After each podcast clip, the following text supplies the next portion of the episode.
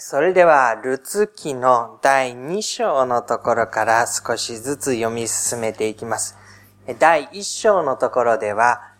ナオミという女性が夫と共に危機を逃れてモアブのところに行った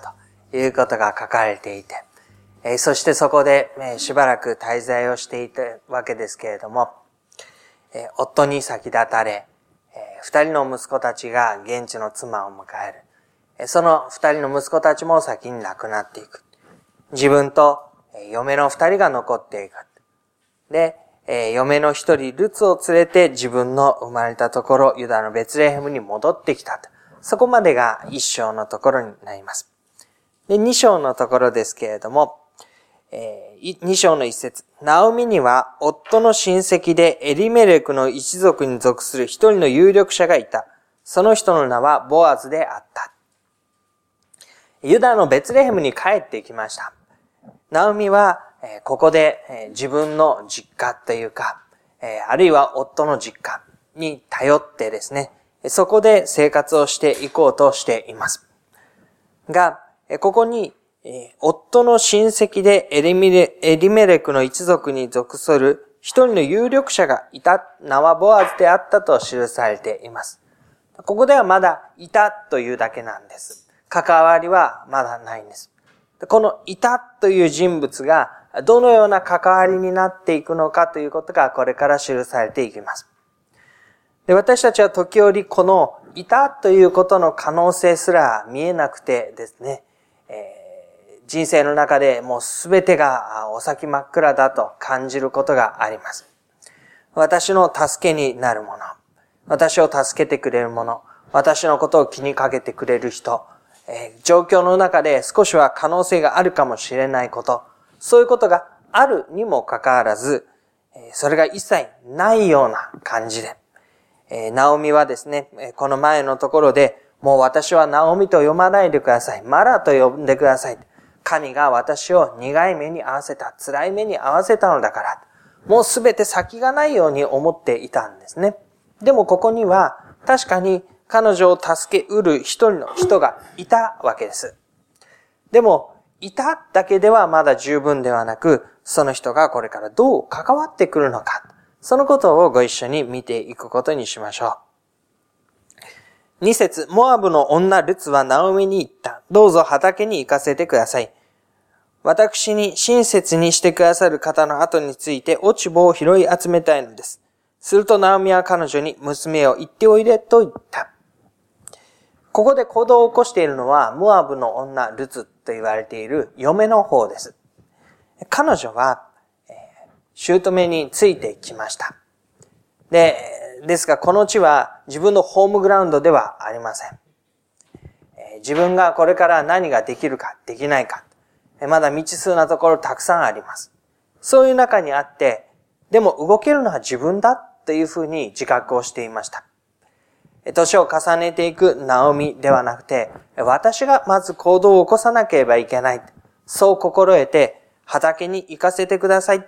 どこでどういう風になるかはわからないけれども、自分に良くしてくださる人を見つけて、そのところで落ち葉を拾い集めたいのだと言います。落ち葉を拾うというのは、正確な、従来の収穫の中でこぼれ落ちたものですね。その、もうあえてそれを拾ってどうこうしようとまでは思わないもの。それを拾って集めて整形の足しにするならそれはいいよっていうふうに言われているおまけの部分です。おまけの部分に預かって自分はそれで生活をするために助けにしたい。それが自分のすべきことだろうと考えて、モアブの女ルツというふうに書かれていますが、外国人の彼女が自分から行動を起こそうとしていきます。ナミは娘を行っておいでと言って送り出しました。三節。ルツは出かけて行って狩る人たちの後について畑で落ち葉を拾い集めたが、それは図らずもエリメレクの一族に属するボアズの畑のうちであった。ここに、図らずもという風に出てきます。一節のところで出てきた有力者がいたというその有力者との関連接点が少し見えてきます。彼の畑のところで落ち葉を拾い集めたと言うんです。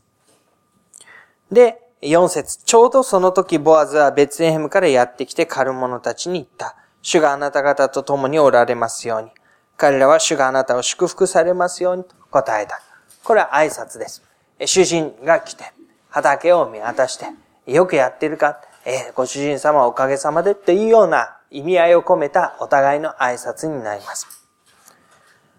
で、ボアズはですね、えー、そのところで落ち葉を拾っているルツに目を留めまして、これは誰の娘か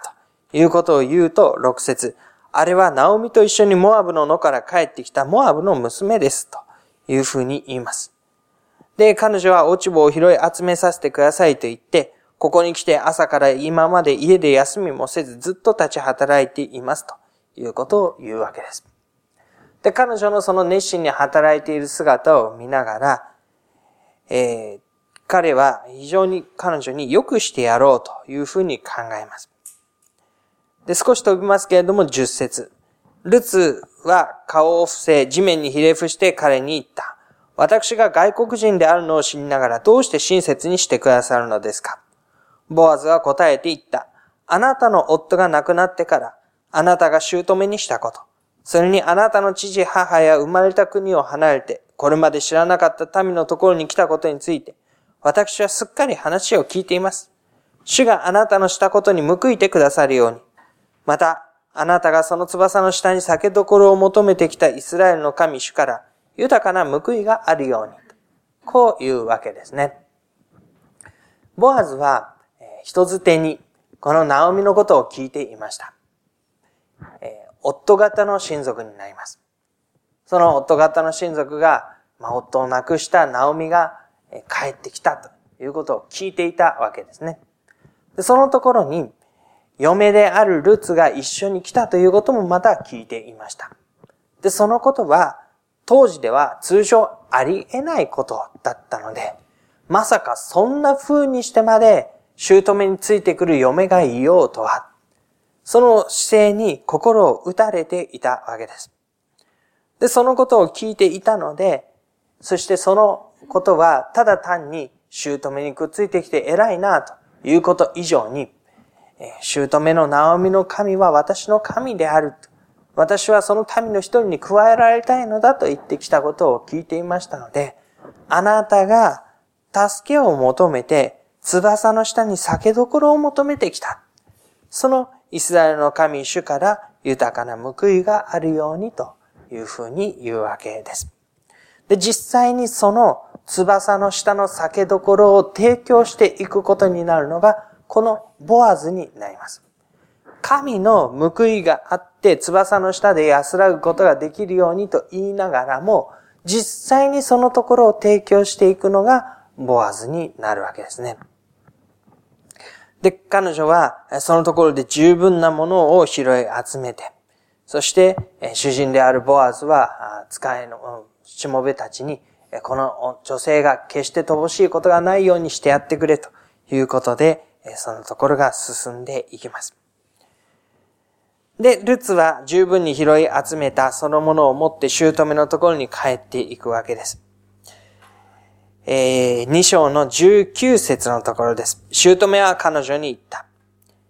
えー、ナオミがルツに言ったということですね。今日どこで落ち葉を拾い集めたのですか？どこで働いたのですか？あなたに目を留めてくださった方に祝福がありますように。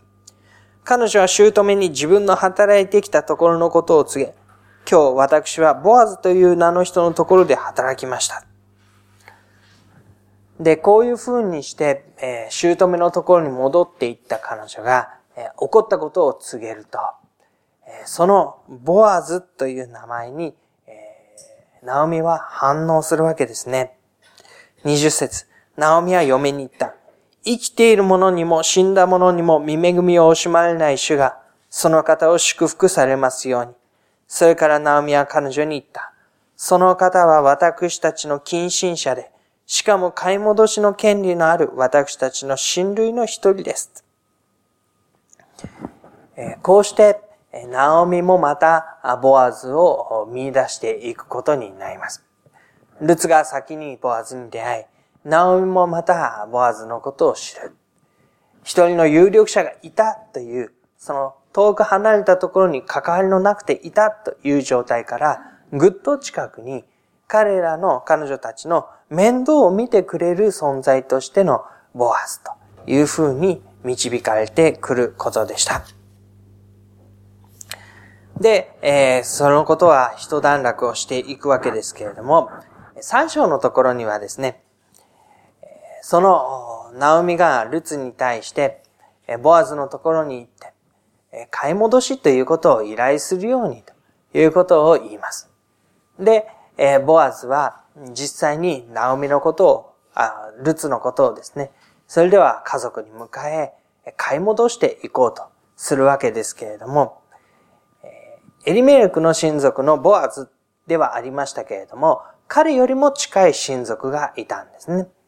なので、まず初めの買い戻しの権利というのは、このボアーズではなくてその近い親族の方にありました。その人の方が先に買い戻すというのならば、その人のところで、このルツもナオミも面倒を見られていくことになる。で、えー、そのことをですね、ボアズは一番近い親族に掛け合うということをします。で、この掛け合う時のところを少し見ていきましょう。4章の一節です。一方、ボアズは門のところへ登って行ってそこに座った。するとちょうどボアズが言ったあの買い戻しの権利のある親類が通りかかった。ボアズは彼に言葉をかけた。ああ、もしもし、こちらに立ち寄ってお座りになってください。彼は立ち寄って座った。それからボアズは町の長老10人を招いてここにお座りくださいって言ったので、彼らも座った。で、ボアズは買い戻しの権利のある近しい親族を呼び止めます。そして、これから行われていくことの証人として立ってくれる町の長老たち10人も呼び集めます。そうしてまで、ボアズはこの話、正式な話をしようとしているわけなんです。考えてみれば、ルツとナオミを自分のもとに迎えていくっていうのは、言ってみれば厄介事を抱え込むことになります。面倒を見ることの必要な人を抱え込むという意味です。確かに、エリメレクのその土地というのは、必要なもの、大切なものではありますけれども、それを手に入れなくても、もうボアズはすでに満たされた生活をしていて、人を使っていて、裕福な立場にあります。で、わざわざ、そんなものを手に入れて、この、身寄りのない二人を自分の面倒を見るところに入れていくというのは厄介なことなんですね。手のかかること。でも彼はそのことを自分のすべきことだと受け止めました。そしてこのすべきことのために立ち上がって、労をとって人を呼び集めて、この話を正式にしていこうとするわけです。で、先ほどのルツのところにも出てきましたけれども、自分がすべきだと思って立ち上がって行動していくという姿が、ここにも出ていきますね。責任を取っていこうとするボアズが、自ら行動を起こして、呼びかけて、呼び止めて、人を招いて、この話を実際にしていこうというふうなところです。で、3節からのところに実際の相談になっていきます。3節4章の3節そこでボアズは、その買い戻しの権利のある親類の人に言った。モアブの野から帰ってきたナオミは、私たちの身内のエリメレクの畑を売ることにしています。私はそれをあなたの耳に入れ、ここに座っている人々と私の民の長老たちとの前でそれを買いなさいと言おうと思ったんです。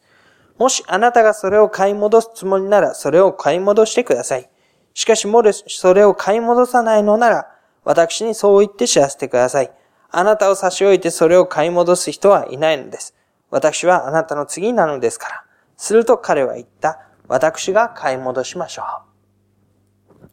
う。近しい人がいて、その人にまず相談をするということをしていきます。で、あなたがこれを買ってくださいというふうにまず言っているわけなんですね。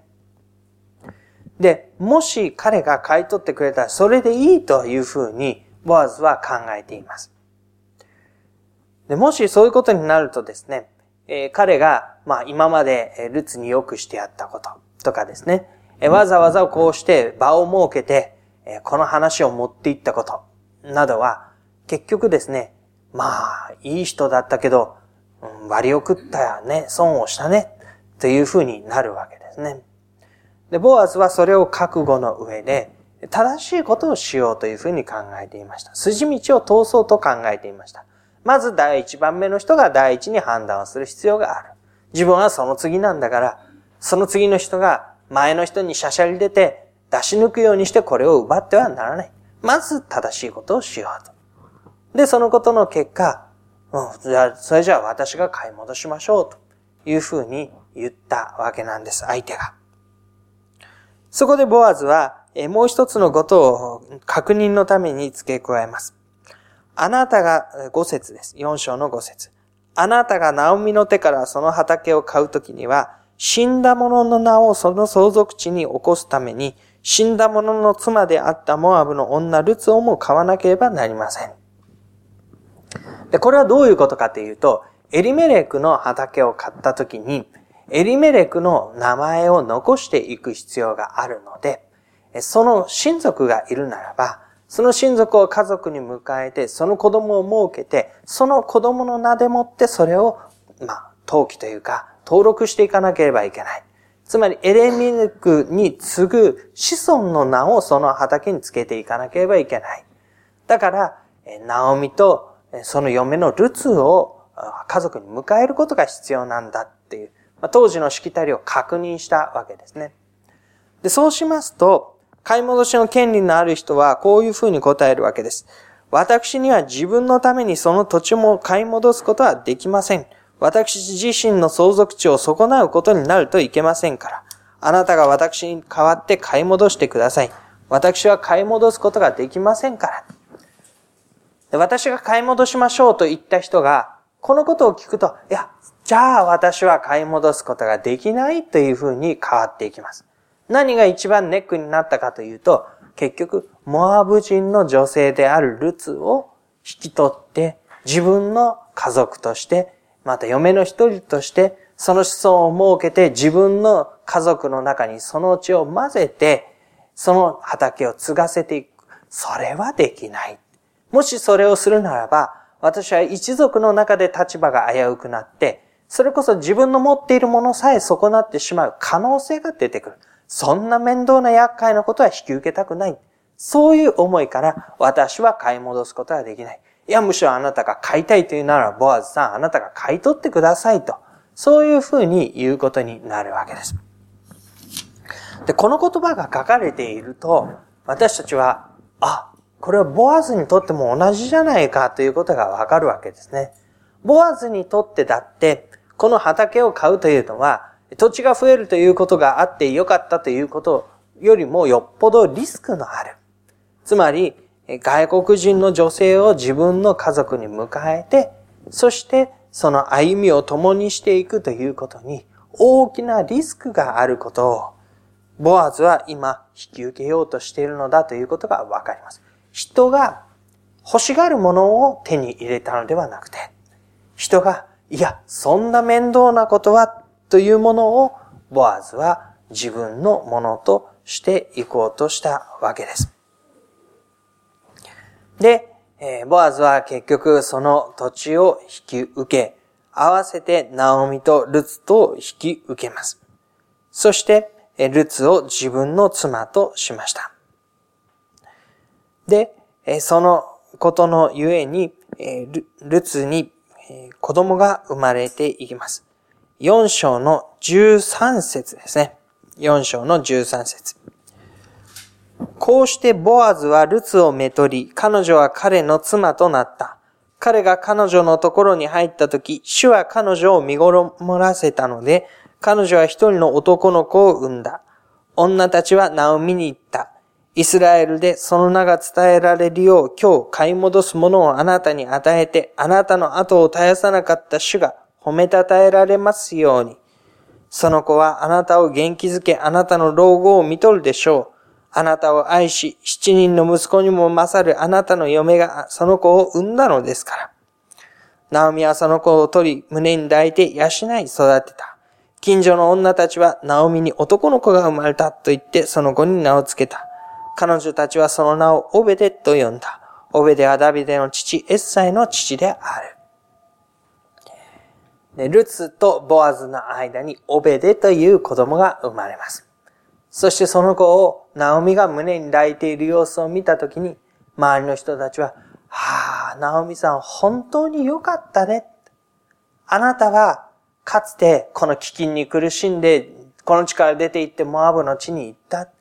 で、モアブの地に行ってひとときは恵まれた生活だったけれども、夫を失い、子供を失い、嫁と一緒に帰ってきた。本当に頼りない姿で帰ってきた。あなたが自分をマラと呼んでください。神は私を辛い目に合わせたから、そういったのも本当にやむないような姿だった。でも今や、こうしてあなたは、ルツの子供、自分の孫を抱くようになった。ああ、なんと素晴らしいことだろうか。その名を絶やすことがなかったようにと、ご配慮くださり、あなたを憐れんでくださった主が褒めたたえられるように。あなたはもう自分の名をマラと呼ぶ必要はないでしょう。ナオミ、心地よい元気づけるというその名前の通りに、もう一度自分を呼ぶことができるでしょう。ああ、なたの歩みは回復したではないか、ということで、周りの人が喜ぶわけですね。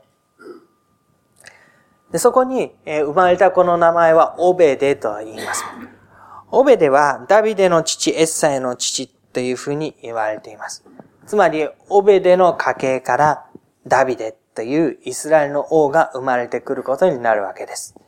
これは、イスラエルの純血の地ということを掲げる、その歴史からすると、モアブの女性から生まれたオベデのその子孫であるダビデ。非常に、スキャンダラスな、えー、そんなだったの？というふうに思わせることです。しかし、彼女は、私はイスラエルの神を自分の神にしたいのだ。私はその民の一人に加えられたいのだ。と言って、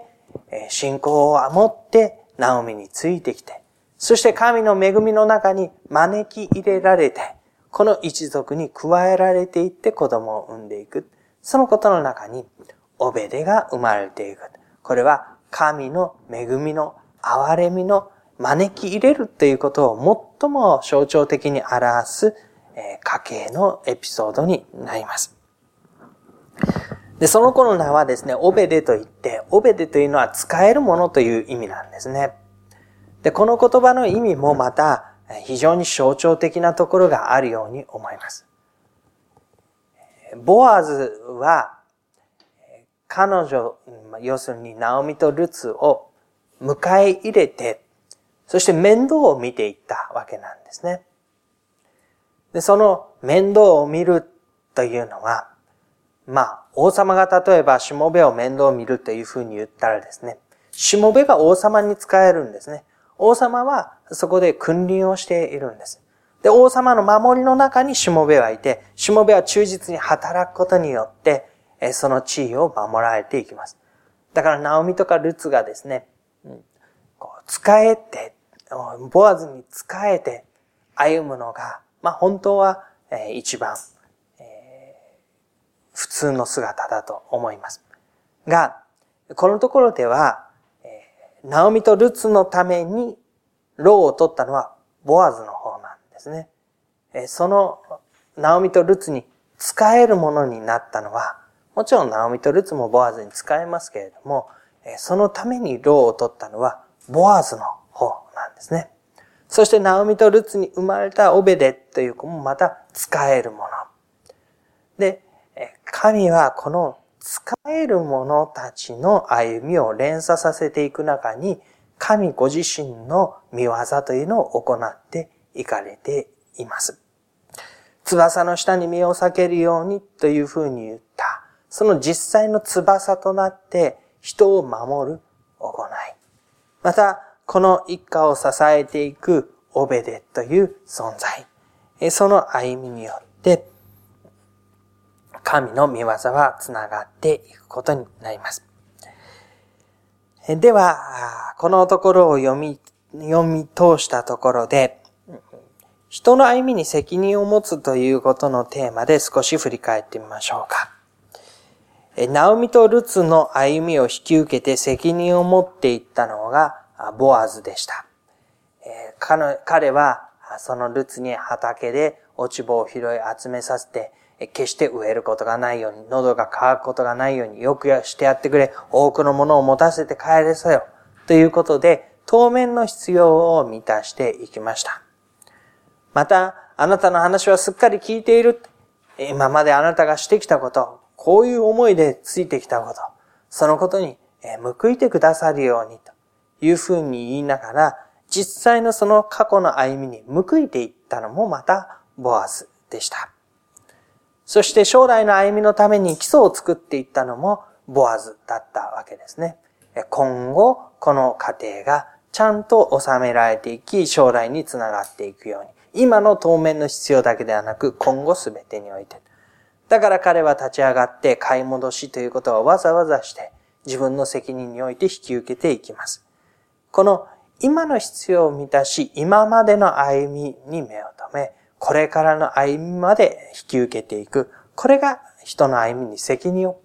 持つということの意味合いになります。その歩みをすべて引き受けるという意味です。で、ボアズはこれをしたんですけれども、このルツ記を読んでいくと、当然分かってくるのは、ボアズが直接的にはこの面倒を見ていくことになりますけれども、最終的に責任を取っていくのは神ご自身なのだということが分かってきますね。主は彼女を見ごもらせて男の子が生まれたというふうに書かれているように、神の御手がこのご一家にあって、そしてそのことが長い歴史の中でさらに用いられていって、だから最後の責任を取るのはというのはですね、このルツの生涯の中で、ナオミとルツの生涯の中で最後の最後まで責任を取るのはという意味ももちろんあります。けれども、さらにその最後というのは人類全体の最後の歩みにまで責任を取るのは誰かと言われたときに、救い主をお与えになって導こうという神ご自身が最後の最後まで責任を取られるということを私たちはここに見るわけです。オベデの子、エッサイの子、ダビデ。ダビデの家系に生まれたイエス・キリスト、その系図の中から、神は誠の救いを最後の最後のところまで責任を持って導かれる。で、そのことを暗に示すようにして、このボアズの姿と、ナオミとルツの姿が示されていきます。私たちは自分たちの歩みの責任を持って歩みたいと思います。ルツが自分が今できることは何だろうかと立ち上がったように、ボアズが本当に正しいことをしようと自分の側にその責任を引き受けたように、そしてこの一族を